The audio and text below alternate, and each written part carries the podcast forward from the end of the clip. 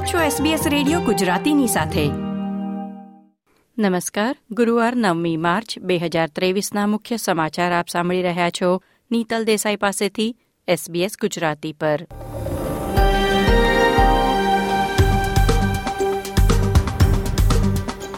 આજના મુખ્ય સમાચાર. વડાપ્રધાન એલ્બનીઝીએ ભારતમાં પ્રથમ આંતરરાષ્ટ્રીય શિક્ષણ કેમ્પસ માટે ઓસ્ટ્રેલિયાની એક યુનિવર્સિટીની પસંદગીને મહાન સન્માન ગણાવ્યું. સિડની શહેરની તમામ રેલ સેવાઓ બંધ પડી જવાથી અસરગ્રસ્ત લોકો માટે મફત ટ્રેન મુસાફરીની માંગણી. ક્વીન્સલેન્ડમાં લોલી ખાવાથી બીમાર પડી ગયેલા 6 બાળકોને દવાખાનામાં દાખલ કરાયા.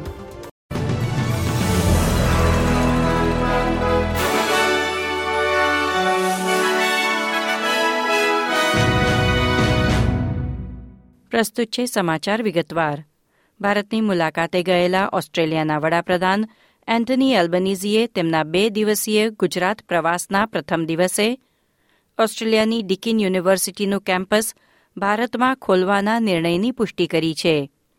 ઓસ્ટ્રેલિયાની ડિકિન યુનિવર્સિટી ભારતમાં આંતરરાષ્ટ્રીય શિક્ષણ કેમ્પસ શરૂ કરનાર વિશ્વની પ્રથમ યુનિવર્સિટી બનશે, જે વિદ્યાર્થીઓ અભ્યાસ કરવા માટે ઓસ્ટ્રેલિયા સુધી મુસાફરી અને વિદેશમાં રહેવાનો ખર્ચ ઉઠાવી નહીં શકે તેમને ઉચ્ચ શિક્ષણ મેળવવાની તક પૂરી પાડશે.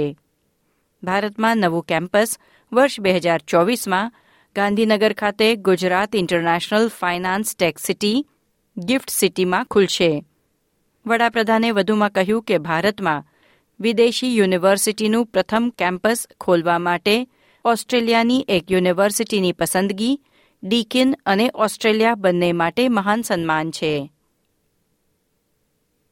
બુધવારની બપોરે સિડની શહેરની તમામ રેલ સેવાઓ 1 કલાક માટે ઠપ થઈ ગઈ હતી. તે બદલ અસર પામેલા પ્રવાસીઓને રિફંડ આપવામાં આવશે અને રાજ્યના તમામ લોકો માટે 1 દિવસ મફત ટ્રેન મુસાફરીની છૂટ પણ આપવામાં આવશે. રેલ સેવાઓ ખોરવાઈ ગઈ તે માટે યાંત્રિક ખામી જવાબદાર મનાય છે. સિડની ટ્રેન્સના મુખ્ય સચિવે જણાવ્યું કે આટલા મોટા પાયે સિડની રેલ સેવા ક્યારેય પ્રભાવિત થઈ નથી. પરંતુ ગઈકાલે બપોરે 2:45 વાગ્યે ટ્રેનના ડ્રાઈવરો વચ્ચે વાત કરવા વપરાતી ડિજિટલ રેડિયો સેવામાં યાંત્રિક ખામી ઊભી થઈ ત્યારે બેકઅપ સિસ્ટમ પણ શરૂ ન થઈ અને તેથી 1 કલાક માટે આખા શહેરની ટ્રેનો અટકાવી દેવામાં આવી હતી. અનેક પ્રવાસીઓને બસમાં 2 થી 3 કલાક ગાળવા પડ્યા હતા. લોકોને ટેક્સી મેળવવી પણ મુશ્કેલ બની ગઈ હતી અને ઘણા લોકોએ સિડની સીબીડીમાં જ રાત ગાળવી પડી હતી. સિડની ટ્રેન્સના ઓપરેશન્સ ઓફિસર હાવર્ડ કોલિન્સે રાજ્યના લોકોની માફી માંગી છે. મેલબર્નની જાહેર આરોગ્ય સેવાઓમાં ઉપયોગમાં લેવાતી આઈટી સિસ્ટમની ખામીને લીધે અનેક હોસ્પિટલોને અસર પહોંચી છે. Eastern health, Angliss hospital, Box Hill hospital, Maroondah hospital, વેન્ટ્રીના હેલ્થ અને યારા રેન્જીસ હેલ્થ સેવાઓનું સંચાલન કરે છે.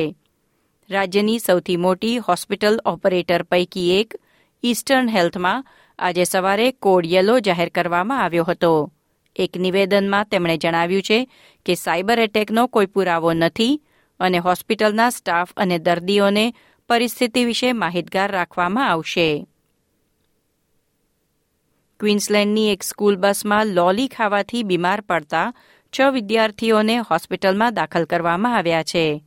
પેરામેડિક્સને સવારે 10 વાગે બ્લુ વોટર સ્ટેટ સ્કૂલમાં બોલાવવામાં આવ્યા હતા.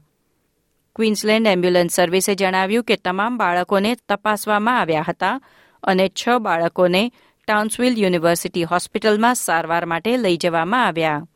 પોલીસ ઘટના સ્થળે પહોંચીને ઘટનાની તપાસ કરી રહી છે.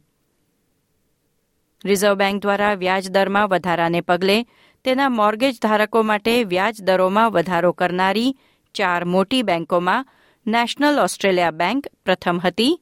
સાથે જ એનએબીએ જાહેર કર્યું કે તેમના બચત ખાતાઓમાં જમા નાણાં પર સંપૂર્ણ વ્યાજ વધારો અમલમાં આવશે. વેસ્ટપેક તેના હોમ લોનના દરમાં 0.50%નો વધારો કરશે. ઉપરાંત બંને પ્રકારના બચત ખાતાઓ માટે પણ 17 માર્ચથી 25 બેઝિસ પોઈન્ટનો વધારો અમલમાં લાવશે. ANZ બેંક અને કોમનવેલ્થ બેંકે મંગળવાર 7 માર્ચે રિઝર્વ બેંક દ્વારા સતત 10મી વખત વ્યાજદરમાં વધારો કરવામાં આવ્યો. ત્યારબાદ વ્યાજદરમાં ફેરફારની કોઈ જાહેરાત કરવામાં આવી નથી. ખેલ સમાચારોમાં, અમદાવાદ ખાતે ચોથી ટેસ્ટ મેચમાં ટોસ જીતી ઓસ્ટ્રેલિયાએ બેટિંગ શરૂ કરી છે.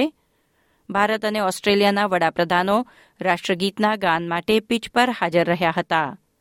4 ટેસ્ટની શ્રેણીમાં ભારત 2-0 આગળ છે.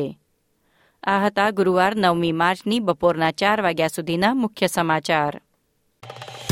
લાઇક, શેર, કોમેન્ટ કરો. SBS ગુજરાતીને ફેસબુક પર ફોલો કરો.